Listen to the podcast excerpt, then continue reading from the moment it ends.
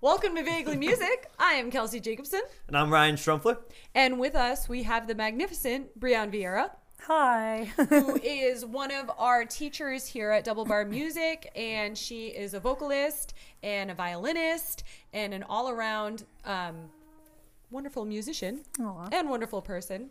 And um, we're excited. She she has some wonderful topics that she has actually brought up to us, and we thought it would make for a very interesting podcast. Something that we haven't really talked about much. Um, so before we dive into that, though, can you tell us a little bit about yourself, Brie? Your history and and how you started in music and Um, uh, I started playing violin when I was eight. Uh, then I started getting into singing in middle school, really and truly. Yeah, that makes sense. Yeah, middle school, and then really in high school, and went off to college. Yay, fun! Uh, my Where'd you biggest. Uh, I went to Hofstra for a couple of years, and then I came back to UMass Dartmouth. Oh, world class within reach. Oh, that's right. Oh yeah, also super expensive. Oh, yeah. yeah, yeah, yeah. Yep. Well, we just had someone coming through today who was talking about how they just did their first year in New York, and they were like, "Oh my god, I loved it. It was amazing. I'm broke." Um, Yes. same. Yeah. Yeah. My life, Yep. absolutely. I survived two years though. Wow. Yeah, that's what I think that's what he's shooting for right now, if I caught that correctly. But um, okay, so you, so you Hofstra and then UMass, and you went for voice. Uh, yes. Uh, well, when I was at Hofstra, I was a music education major. Um, I started out both with violin and voice equally. oh, okay. I did both that. auditions into both like that program, etc. Um, but after I got to my um, observations, Yeah. you know, and watching the classrooms with the kids, and I went, mm, I don't know about this. I don't know if this is me or not. So then when I came back to UMass Dartmouth, um, I decided to just be a performance major and I focused on my voice because they didn't have an orchestra, That's right. Uh, yeah. Yep. you know. Eh. Yeah. So, um, but I did all of the singing all the time, actually, in part with uh, your mom, Marcel Right. Gavin, Yeah. um, who, you know, Was just on Well, the yeah, podcast. we were just gonna say. yeah, last a- week or Yeah. this week, rather. Yeah. One of these weeks. One of Yeah. these. I think we had her. I don't know. I Whatever believe she universe was we're technically in. our Mother's Day edition, if we could qualify. Your yeah. Mother's Day edition. Well, the vaguely music Mother's Day edition. So Um, yeah. yes, and then you are currently a performer. Yes. Um, so I teach, I perform. Um, I'm in a band called Hemlock out of Providence, which we do weird progressive rock. That's a little on the dramatic side because, well, I'm a theater nerd Yeah. at my core. Give me an outlet. Yes, I love the stage, and it's been one of those things. Just ask my parents. I've been one of those kids all of my life. You know, You also do a fair amount of sitting in with other local bands. Like we have played with you with your brother. I saw you just played with Dave the Poor Men. Allen's. hmm with the poor men. That was super fun this past weekend. Yay. Yeah. Yeah. That's awesome. Uh, sometimes, uh, actually, once or twice with Jay Kelly and John oh yes. Fernandez. Yeah. Yeah. Yeah, Yeah. quite a few people. Yeah, and uh, on top of that, of course, uh, for those who don't know, I do karaoke and I Yes. DJ like She's weddings very, and things very like that. Very good DJ. very good DJ. I've seen her out numerous times, and she also was a wonderful person and volunteered her enthusiastic self to uh, play music at my wedding, which was nice. Yeah, and for our students. Yeah. Um, you set up the karaoke for Yeah, for the one of Winter our of, Rock. parties. Yeah, Yes, or Summer right. of Rock. Summer of Rock. Yeah, Yeah. it was awesome. It was so fun. I mean, especially with the kids, like all the guys sat around the TV with you, and all the girls wanted to come and do karaoke. Oh yes. So while they were wailing, you guys were well, kind of flailing. Well, uh, yeah, I must admit. I mean, like, There was part of my yeah part of my responsibility is that I'm a teacher full time. I, you know, like I teach people guitar, I teach people music. I also gotta son them. I gotta teach them how to play Their Smash. place? Like yeah, no, they went to school. Yeah, in the they oh they went to school. They went to school. You school. schooled them, yeah. all right. Oh yeah. Ring the bell because you just got schooled. Ryan gonna learn you some Smash you gonna learn today. You gonna learn today. Awesome. Oh my god. Oh, That's great. man. No, and and you're in Hemlock, and Hemlock has how uh how many albums? Um, we just put out our third. The vinyl will be coming out shortly through. Uh, oh my god, You don't know? I can't forget. I can't remember. Well, just in that when in feel doubt, so bad. when you say who's vinyl coming out, just say Tom. Yeah, we've got we've got a vinyl coming out soon, and uh, but yeah, um, just four of us, and we've been at it as our little quartet for about five years now. Yeah. But Yeah. uh, me and guitarist John McGrath have been working together for over twelve years now. That's a long musical relationship. Yeah. Yep. Yeah. Yep. He's one of my dear friends, and uh, we've seen each other through a lot. We went to Europe together with the last incarnation of our band.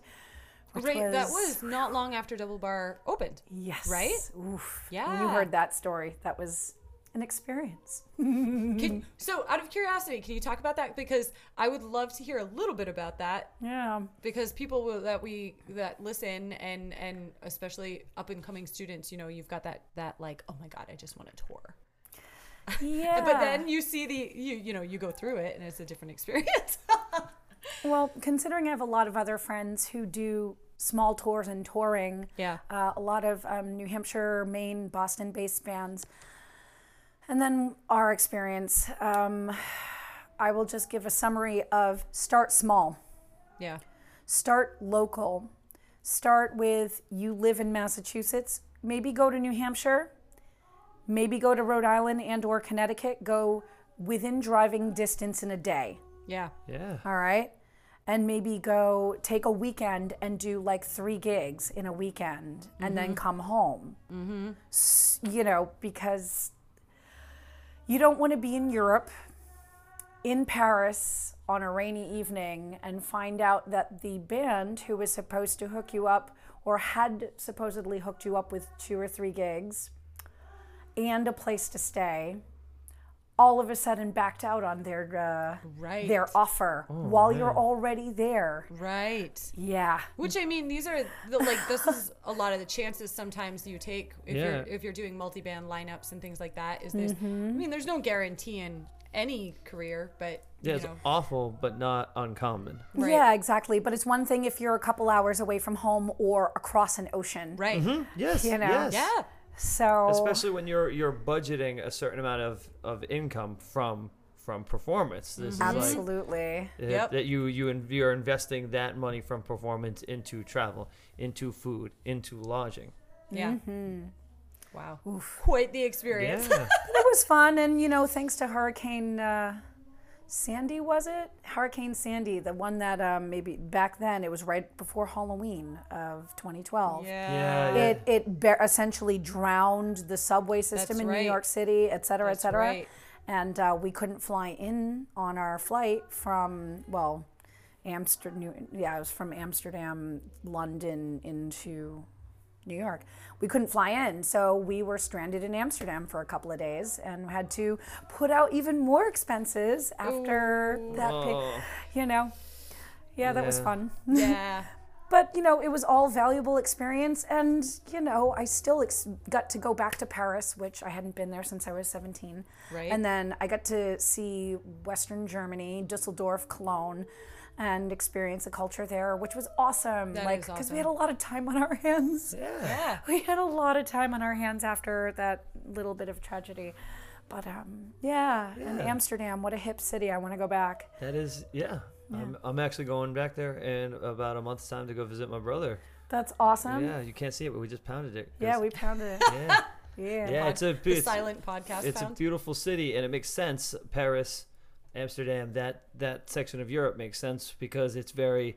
You're for those of you who don't know Brie, you're getting a great great taste. You're a very open person. You are who you are. It's very easy that like my first interactions with Brie have been my 120th interactions with you have been very mm-hmm. consistent Yeah. and those cities are very accommodating to that style of art to that style of open to that you might you find it pretty well in the northeast but across the country starts to differ Yeah. you know Yeah. so it makes sense to that paris amsterdam all those places are very very friendly to the type of that type of culture that type of life Absolutely. so we know you have not to, you know, enough with the chit chat. Dive right in. We know you have something special for this podcast. And today's subject is soundtracks. Yes. I think the drum roll comes before. Yeah, I, Well, yeah, I kind of on No, I thought that was just some Migos, some modern rap. round tracks. So anticlimactic. Skirt, skirt. Sorry, guys. No, but I think that's that's huge in today when people are very into movies and video game. I mean, everything that's that's TV. that's mm-hmm. built around this soundtrack thumbprint of the the song, the song, the sound hits, and then you before you even see anything, you know what's coming. You know what I mean? Yeah. That's essentially that. Absolutely. It's theater. Um, Yeah. All of that. All of the nerds. Yep. All of all of them. I'm motioning like making an umbrella over my head. Just nerd. Embracing all of us in nerddom. yes. Yes. So, do you have a favorite soundtrack? Oof. Not to start off really strong or anything and really ask you to commit on that. and why is Um, it the Venga Boys Christmas album? why is that? Why is that your favorite? If you had That's to pick. been a topic of the day, by the way, for those of you listening. That the Venga Boys have been a highlight of They- uh, They've infiltrated this Bar. particular Wednesday. but um, it is the soundtrack for Six Flags, though. You go to Six Flags and you hear the Venga bus is coming all day long. There you go. Soundtrack to Six Wow. Flags, Yeah. Venga Wow. Boys. That I can't wait to go back next time and really, really take that in. You always have somebody dressed up as, you know, the bald guy with the glasses, you know, I don't know whatever his name is, and then they do the show and with Bugs Bunny and the people dressed up in the Wow. costumes. They you have spent around. a lot of time at Six Flags. Oh yeah, I used to get season passes and just you know ride Superman all day long. I always wanted to do that.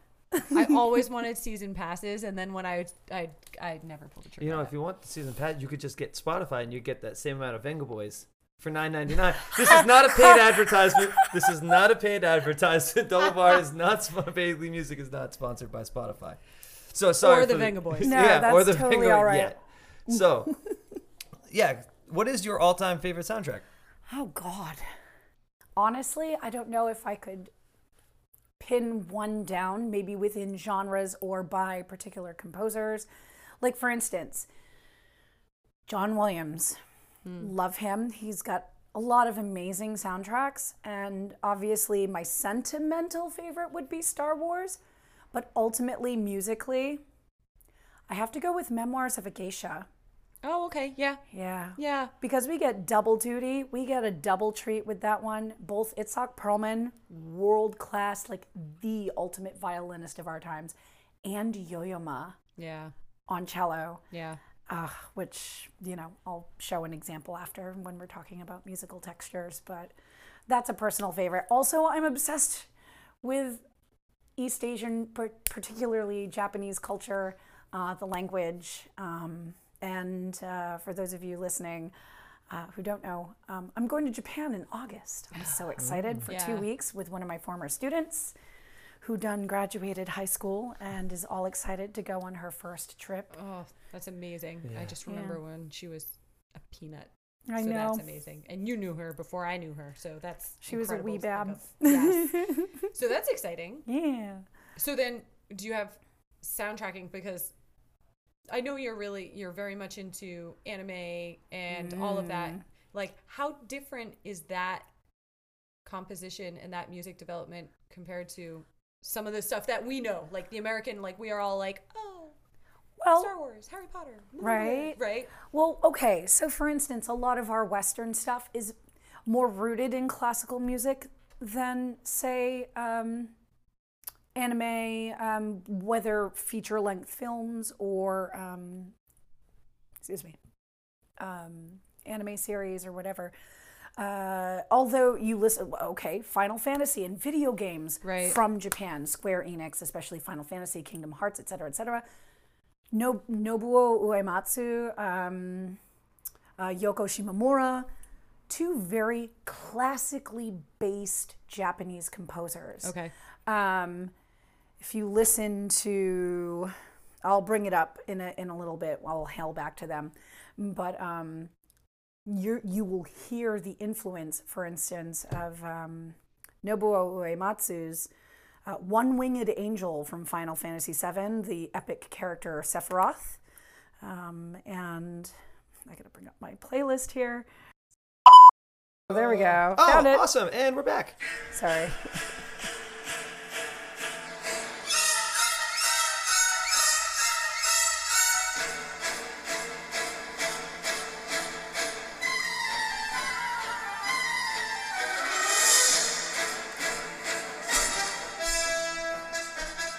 anyway, but eventually you have this chorus come in like epically. Yeah. Uh, give me one sec. I, I don't know how far in, and I should have noted that. Come on, Bree. You should have done your podcast research.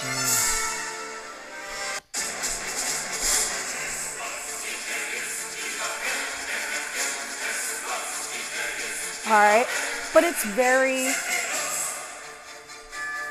Anyway, so that's Sephiroth's theme, One Winged Angel. And um, one piece that it really reminds me of is Igor Stravinsky's Rite of Spring. Yeah, yeah, yeah. Yeah. and guess what? I have it queued already. I'm waiting for. Come on.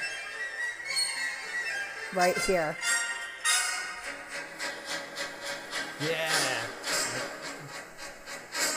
Yeah. right? Mm-hmm. All right, but anyway, so you get that like texture, that that urgency through the dun dun dun dun. Yeah. You know what I mean? Yeah. Like heavy That hitting. heavy march. Yeah. Yep, lots of low brass. Yep. And squealy strings giving you that almost like psycho, like wee wee wee Yep. kind yep. of feel, but lots of tumbly texture. Anyway, so uh, you know, it's those types of things uh, give you a sense of anxiety. Yeah. Essentially. Yeah. Yeah. You're like, oh my God, this is the big bad guy. I'm going to die. You know? so okay so for anyone who doesn't know i got married last year and i walked down the aisle to the uh the shire essentially theme song the hobbit theme song Concerning hobbits. Yeah. concerning hobbits and um i love that and there's a lot of music that i deeply love that comes out of the that whole series. But I have realized in this process of deciding which which soundtracks I tend to take to and gravitate towards in movies, um, that I do not love the bulk of the Lord of the Rings um, high stress scene soundtracking. Because it's so heavy and like um, almost overly heavy like the percussions too in, i find it too intense and i also find that it's um, a little bit too like heavy ele- electronic synth sounding they rely too much on that sound um, versus something that creates what you just played which has that that level of anxiety and intensity but um, there's more motion to it. It's not such a heavy, stuck drone of a low end. And I feel like in a lot of um, modern films, I'm not a video game person, so I can't speak to video games whatsoever. But um, a lot of modern modern films, it's you get you get this heavy, heavy synth drone that just that becomes the replacement for stress in a movie, right? The, the whole, I hate to say this, but the whole Hans Zimmer, like, I just, I'm going to play the all the low octaves and just hold like a mash Yes. of the low end of keyboard and just. Yeah. yeah. Yeah. Yeah. Yeah. Yeah. So, what other what other video games uh, soundtracks did you really like? Hmm. Well, Zelda's a huge favorite for me. Yeah, so it's interesting you say that because um, I've recently been binging um, Breath of the Wild with my roommate. Shouts out to Colin High Milmore five. for staying up 11 straight hours and playing for me. I really appreciate all the progress you've made. Um, is that that game has like the soundtrack is like no soundtrack. Like a lot of the scenes are just like are just ambient. You have like you you hear the grass or you hear and then you hear this little sprinkle of a piano to indicate nighttime. You like the game itself um, fleshes things out with a lack of, of music, and that in itself g- gives it an open world. You feel like you're really exploring a whole world because. You know, when we're if you're going out into the woods or something, you're not going to hear music all the time. Like, I oh, I just actually have a soundtrack wherever I go. Is it the, if it's not the Venga Boys Hanukkah uh, edition, then I don't I don't want to hear it. Hanukkah. Um, Amazing. so, so, but then like you shift that in comparison to something like um, the Wind Waker, Ocarina of Time, Oh, yeah. Twilight Princess. Even like Twilight Princess is very dark. Like Mm-hmm. you get you get uh, a drastic shift. Those games tend to have significantly more music in general themes. Like what I've noticed playing Breath of the Wild is it doesn't have it has like this sprinkle of like ambient piano or something, but there's a lot of themes in other games, like very strong ones. You know. Uh, um. All right, so Zelda. I'm trying to think. Just most JRPGs that I've ever played, um, mostly the Final Fantasy and Kingdom Hearts series, but there's always, you know, some kind of theme of the world that you're in. Um, and then there's there's battle music. There are particular character themes. Um, I'm trying to think. Do you have, uh, not to detract you from, but Hmm. maybe to aid in that, was there a defining um, soundtrack that got you into soundtracks? Sound like was there something that you were like, oh, I love this, and that was the moment where you're like, oh, I start listening to this more and more. No, I, I can't put a finger on that because I've been listening to classical music all of my life. Right.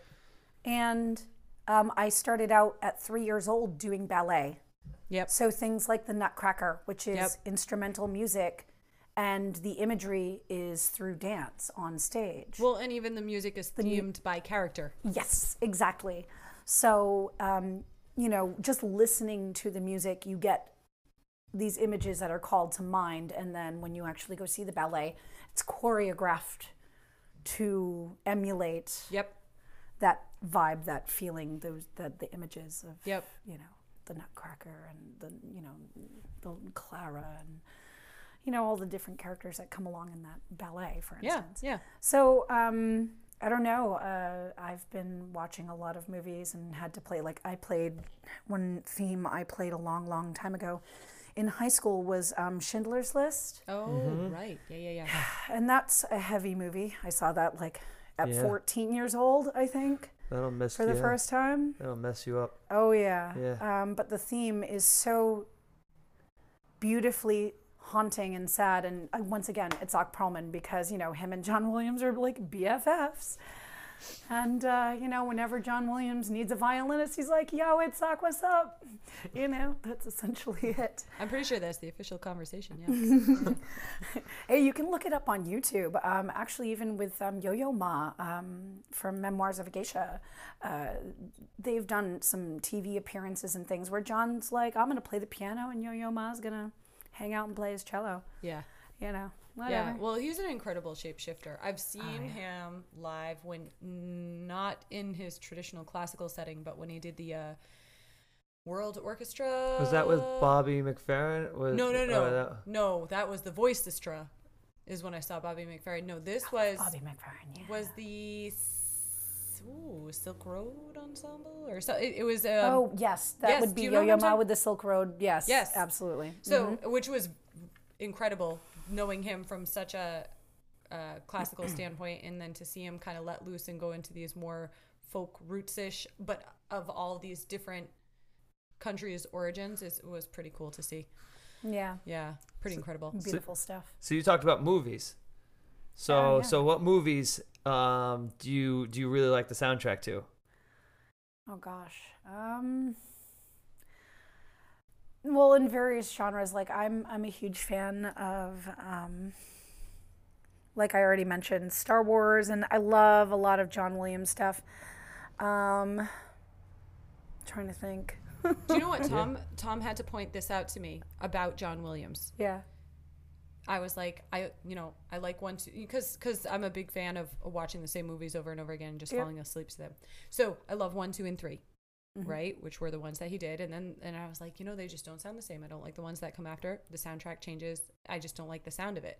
He was like, yeah, all the other ones have a lot of drums. They're really drum heavy, um, percussion heavy. And John Williams, for the most part, with the exception of stuff that's more, um, I'd say in Star Wars, um, not a lot of percussion. And I was like, oh, that is spot on. He uses his brass Oh, he's yeah, he loves his brass. in place of his percussion, where a lot of other uh, soundtrack composers, when they go for their hits, they actually have their percussion kick in and create these really heavy hits. And Oh, he's not. He's very light with his inclusion of percussion, and it's pretty. I I think. I've just gravitated toward it without realizing it. And Tom, of course, being the drummer that he is, realized it and was heartbroken inside. No. The whole, I'm like, I'm sorry. Can we put in one, two, or three though? yeah. But it's also a sense of urgency, though, when a lot of um, composers use heavy uh, percussion. Yeah. I mean, Yeah. just look at things like um, Game of Thrones, right? Yes. Game of Thrones is super, I mean, lots of wars and battles and. Yeah, yeah. Yeah. And that's my beatboxing for you. You're welcome. right but um yeah just in general uh you get that sense of urgency and that sense of impending doom i guess Yeah. Yep. You have something for us about John Williams too, don't you? About Star Wars.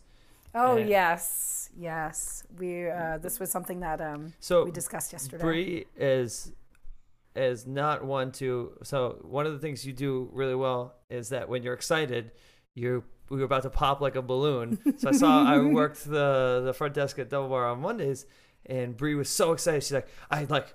And we've had this conversation multiple times because it's something you you know you've you've studied, you've listened to, you're you, you really love about music. But yeah, you were like ready to pop like a balloon talking about this on Monday, and then I saw you yesterday, and you were like, yeah, and then and you're like, and Let yeah, at it. yeah. So, and I didn't. I wanted to make sure that you to give you enough time to be able to explore this subject. So the proverbial floor table po- podcast is yours. Okay. So, um, a couple of my like favorite uh, soundtrack composers, you know, Yeah.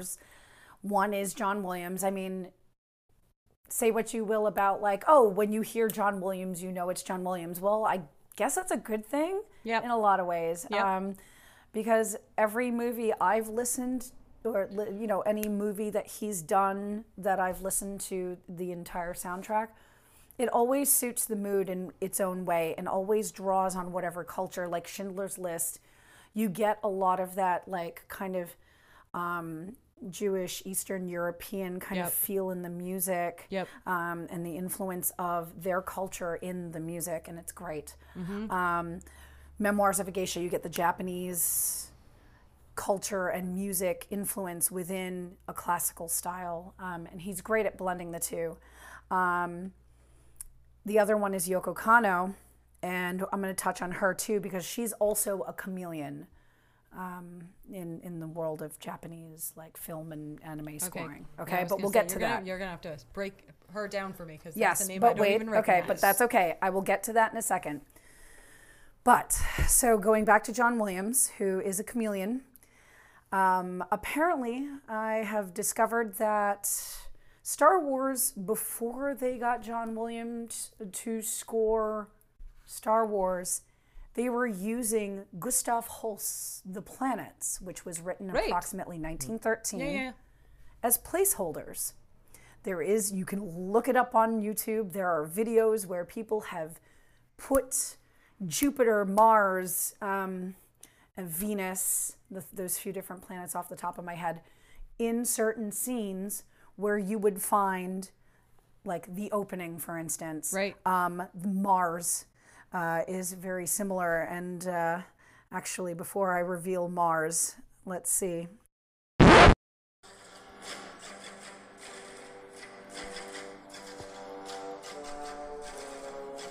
Sound familiar? Oh yeah.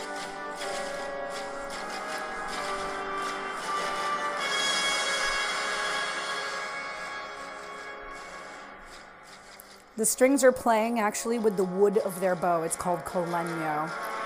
I've done this piece before. That's why Oh. it's so rhythmic and percussive. Then. Yes, Wow. it's fantastic. That's awesome. It's a personal favorite.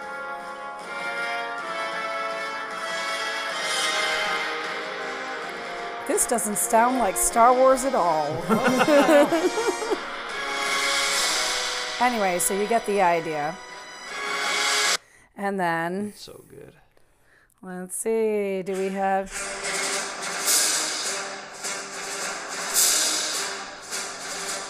Yeah, there's obviously no relation. No, none whatsoever. okay. Anyway, so uh, things like that. Um, also, if you listen to Venus, you can hear a lot of influence um, on Leia's theme. Well, that's Okay. my all-time favorite Star Wars theme right there. Really? Oh, Really? It's so beautiful. Okay, well, then maybe you need to listen to um, Venus a little bit because it is very similar. It does start with horns, but it also goes into flutes.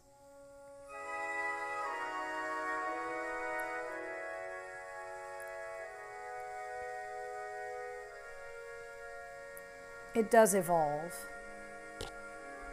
Wow, that's a beautiful sound.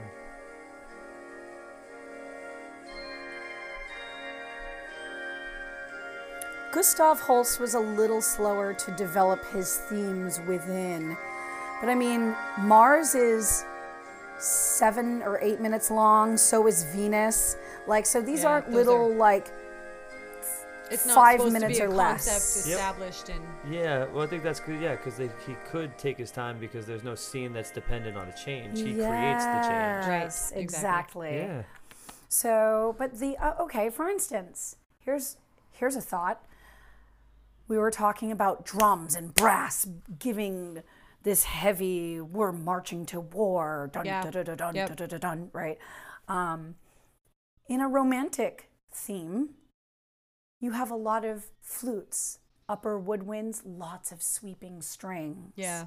Okay, you get if you're gonna get um, any uh, type of percussion, it's things like glockenspiel, Yeah. and and and and adding these um, very sparkly, light and bright tones. Cymbal to- rolls, if anything. There's some things that fill gradual space. Yes, exactly, exactly. So um, even um, Aerith's theme in um, Final Fantasy VII has that same exact vibe, which is really. Here we go. Here we go. We've got the introduction of the flute. We've got some clarinets, oboe.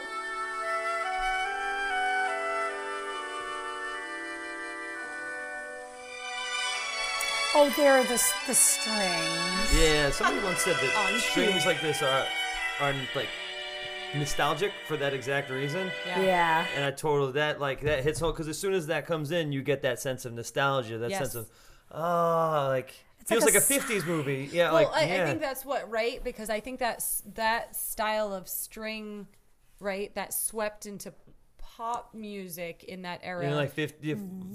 40s, late 40s, 50s, and then it's kind of faded towards the 60s. Right. Right. When you had the, the crooners, like the end of the big band era, and you had the crooners more of, you Yep. know? Yeah, Mm-hmm. but now, but it made that sound nostalgic on Mm-hmm. like a mass media level.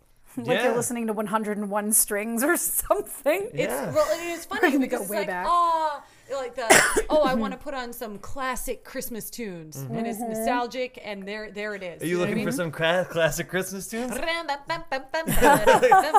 I have an album for you? That is, yeah. that is- And we're oh back. man.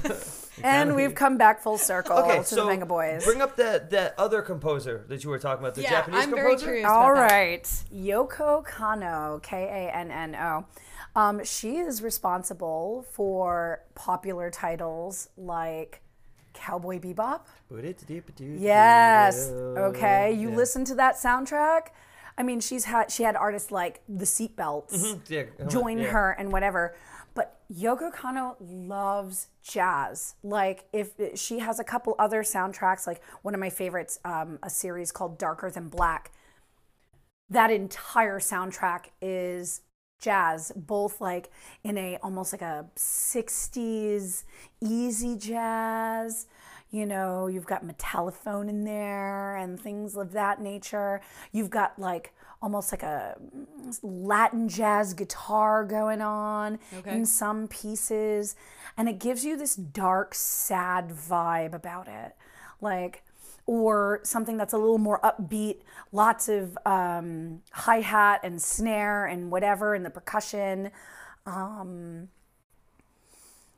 you know, in this sense of like anxiety when there's like a battle scene going Yep. on, and you know, all of this is like it's like espionage and undercover. There, you know, you're describing scenes between undercover um, or underground um, governments. Yep. So there's a lot of like, you know, the populace doesn't know this is going on. Yep. Yep. And so it creates that dark, seedy vibe, you Right. know? Of course. Yeah. The speakeasy, the Yeah. prohibition. It's not allowed. Stay away from it. Don't touch it. Yes, and same thing with Cowboy Bebop. It's a series about space bounty hunters within our solar system.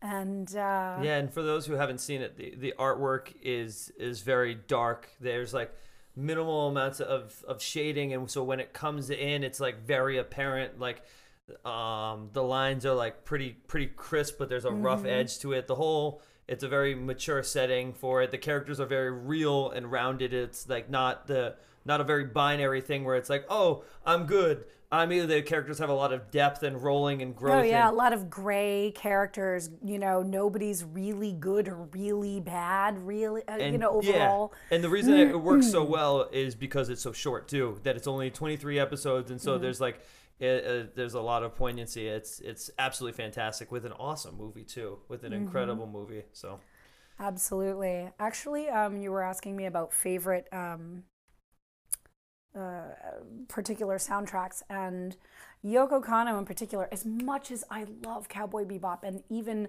I love um, Da- Darker Than Black. If you like Car- Cowboy Bebop, listen to Darker Than Black. You will enjoy that too. But for something that's incredibly versatile, but yet if you were to see it in the setting of the series, um, a series that is available on Hulu, I believe, called Terror in Resonance. And it takes place in like modern day Tokyo, and these two teenage kids are like weird savant, like super highly intelligent people, but there's like a whole twist to their story. Um, and essentially, they are homeland terrorists. Oh, wow. Yeah, so it's dark. Yeah, Okay. yeah. But the the thing is, is through the storytelling, through the characters, you know, characterization and development, and especially in the music, the mood becomes one in which you sympathize Yeah. with these kids. Yeah. Which, yeah. It's it's it's, It's dark and it questions your sometimes. yeah. you know it questions your morality a little bit. It's Yep. very like- intellectual. Breaking Bad almost did that as well in a way. Yeah, because like you you ended up siding with Walter White, knowing how awful he still is. Yeah, and all of the awful things that he did, but he's still human. Mm-hmm. That the idea of bringing humanity to somebody or something you would normally view as, wow, that's horrible. So, this particular uh, song I've been actually trying to learn to play on piano. Um, wink, wink, nudge, nudge, my brother, dear David, maybe you would want to learn this for the Otaku Orchestra. It's not that Oh, hard. you know he's listening too. Oh yeah, No. no, because if I can actually kind of play it, then Dave can play it because I'm not a pianist. Um, but the string part is really pretty. Um, here we go.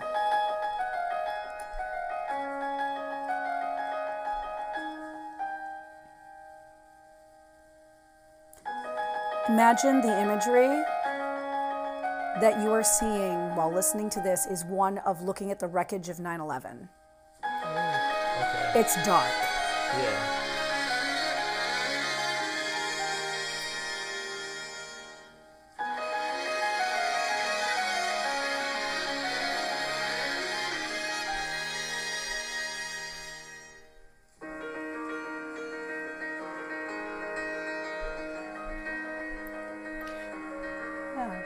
pull it away so you can. There's uh, there's actually a singer songwriter who I stumbled across named Vienna Teng, and I don't know if you're familiar with her at all. She's kind of she's never she's always kind of been one of those that floats under under The radar? popularity radar, but has a decent following. And she plays piano and sings, and she has a very like sweet, straightforward voice, very like classic singer songwriter. Yep. Um, but her piano compos- composing is very, very similar to this. This like motion, um, th- that like fast-paced motion that also doesn't feel like it's moving fast, right? Like in Yeah. its in its emotional, Yep. yeah, Mhm. It's it- almost emotional weight. meditative. Yes, very Very- much so. Yeah. Yep. Mindful. Yeah, I know. But um, in the same time, um, in the same soundtrack, you get um, interesting songs that almost sound like they could have been sung by the Beatles. Hold on. There it is. Oh, okay. Wake up in the morning dew. This is the same series. Peppermint feels I watch the birds fly. Yeah, it's that mid '60s Beatles. Yeah. Yeah, the Sgt. Pepper's Revolver Magical Mystery Tour. Strawberry Fields Yeah. Forever. Yeah, yeah, yeah. Okay. But like for instance, that kind of vibe, it, it is so all over the place. There's a song sung by a little girl that sounds like it could have been possibly Bjork. Oh, wow. Um, yep. There's a lot of there's orchestrated stuff like what I showed you before. There's pop stuff like what I just showed you. There's a lot of she works with a lot of electronic music. Oh, speaking of which, another popular um, title that Yoko Kanno has composed, Ghost in the Shell Oh, and yeah. standalone, standalone complex, Yeah. and all of that. All of that songwriting, you can listen to all of these songs that she's written and everything that is within one soundtrack alone. And you're like, wow, this kind of reminds me, like I said, like one was like, oh, this reminds me of Bjork. Oh, this reminds me of the Beatles. Wow, that sounds like this. Um, you know, whether it's um, electronic or uh, just anything. It's well, so I weird. I like that you mentioned Bjork too, because um, for for people who maybe are who aren't into the soundtrack thing, this or that, she's interesting because she's technically, I mean, her she's a visual artist, um, and if you know her at at all, I she is a love her. heavy visual artist in her presentation and her performing and her videography. Mm-hmm. Um, but her music is very soundtrackish, even though Oh, yeah. it's it's meant to be an album. It's meant to be music independent of its visual. Mm. Even though if you want to dive in, go all the way in, you could dive into all her her uh, video developmental stuff as well. Oh, yeah. But she's she very much creates the soundscaping um, of trying to capture or dive into a moment or a feeling or something. Mm. And in all honesty, uh, she, you know, she leaves the music room to breathe. Her vocals aren't everything in her songwriting. Right. Where a lot of, you know, pop songwriting, it's all about the lyrics and the singer The melody. and the music takes a bat, back seat and priority where that's where you can say Bjork is truly an artist where she doesn't make her vocals the priority. Which so this is really interesting because for you as a violinist and a vocalist, you have an appreciation for that space, and and you are not an instrumentalist in the way of um, for for some people who play guitar like I, I play guitar and i sing and this is what i do. I'm a singer songwriter a lot of times the guitar ends up being like a chordal support for their vocalizing right Piano too. piano too. Um, but for you, you have two independent instruments, right? Like a violin is meant to sort of live and breathe on its own, whether it's in a group with other instruments or as a soloist. That's a that's a living, breathing instrument that needs its own space. As is the voice, where you can be in a chorus or you can be a lead vocalist, but they need space to kind of hold their own in music. Mm-hmm. And so it's interesting that that you bring up a lot of that that space and that that I, that you have that. I, it's just cool. I feel like that's I don't I would be so curious to know if one of those things came before the other. Like I have gravitated towards voice and violin and therefore I appreciate the separation in music or I love this space in music and this so now I have these two instruments that that require and need that. It's, it's an interesting pairing. Well, honestly, uh, you know, whether it be in you know rock or pop music or something like that, um, or in more orchestral or composed music in the sense of a soundtrack, um, I feel that texture is just as important as any melodic line because oh okay. Here i'd like to bring up um, the memoirs of a geisha soundtrack. Now listen to the No opening texture of this. I feel like this and um, if you've never seen memoirs of a geisha the idea is that the lead character her eyes are blue which is obviously for a japanese person to be born with blue eyes that is like rare almost Yeah. because of dominant genetics Yeah. pretty much non-existent Yep. so the idea is that her character has always been connected to the spiritual idea of water Gotcha. okay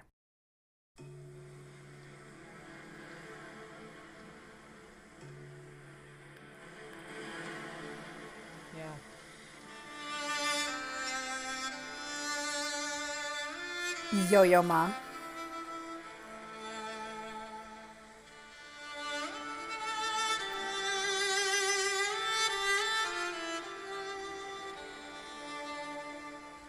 okay Yeah. So, but underneath that, wadu wadu wadu, that vacillating, like mm-hmm. low strings, like viola, low violin texture there, creating this like fluidity underneath. Mm-hmm. That to me is what gives me the chills. Yeah. Like, I mean, I love Yo Yo Ma's playing, don't get me wrong. But if you were to listen to that melodic line, sorry, I keep pounding the table if it's making noise. Making a point. Yeah, making a point. At least I'm not slamming it like I do the keyboard. Using sometimes. double bar tables when you need more than one table. Anyway, um, but you know, just listening to that melodic line alone, it doesn't have the same impact without that. That texturing underneath Yeah. Yes. the layering Yeah. of pieces. Yes. Yeah. Thank you. That's awesome. That's awesome. Well, Right. we Yeah. have actually reached our bewitching time. Oh no. So I know it goes by in a blink, so we'll have to bring you back for a soundtracking part, Part- two. part two. Textures. Yes. Yeah. Right. Talk. Get like even more nerdy, like the musical nerd part of it for the musicians No, it's actually just all the soundtracks you like, but I reverse them and I slow them down. I play the hashtag there. yeah. All right, so we like to finish every episode actually with uh, we call it the Strumpler surprise. All right. What is your favorite Disney song? This should be pretty obvious. Go for it. Part of your world from Ah, The Little Mermaid. That was my guess. Yeah. Of course. Honestly, close second though is Ursula's Poor Unfortunate Souls. That's a good one. that That is, is a good a, fave, most definitely. Mhm. There you have it. All right, what about you, Ryan? Uh, it's Ty, both from the Jungle Book with the bare necessities, or um, I want to be like you. Yeah, I love that Uh, one. those are- no. oh, yeah. Why was that? Oh no! Was that your pick? Yes, Uh, that was. Jungle That Book would've is just it's so good. It's It so good because um just like animation wise, it just looks different from other Disney movies. It's like sketchier, just like the lines aren't as smooth. It's very Yeah. cool. Very cool. Gonna put it out there though, because both of you were like, yeah, Jungle Book. And I was like, even a little bit newer than that, um, Hunchback of Notre Dame. We want to go dark and well orchestrated with Yeah. some really great musical themes. Hunchback. Yeah. Yep. Absolutely. As a soundtrack, I would actually put that over Little Mermaid. yep. Mm-hmm. Bam. Well, thanks, Bree, for joining us. You're welcome. Bake That was Music. fun. we will see you all next time, and actually, we won't. You will hear us. Yeah, introducing double bar claps.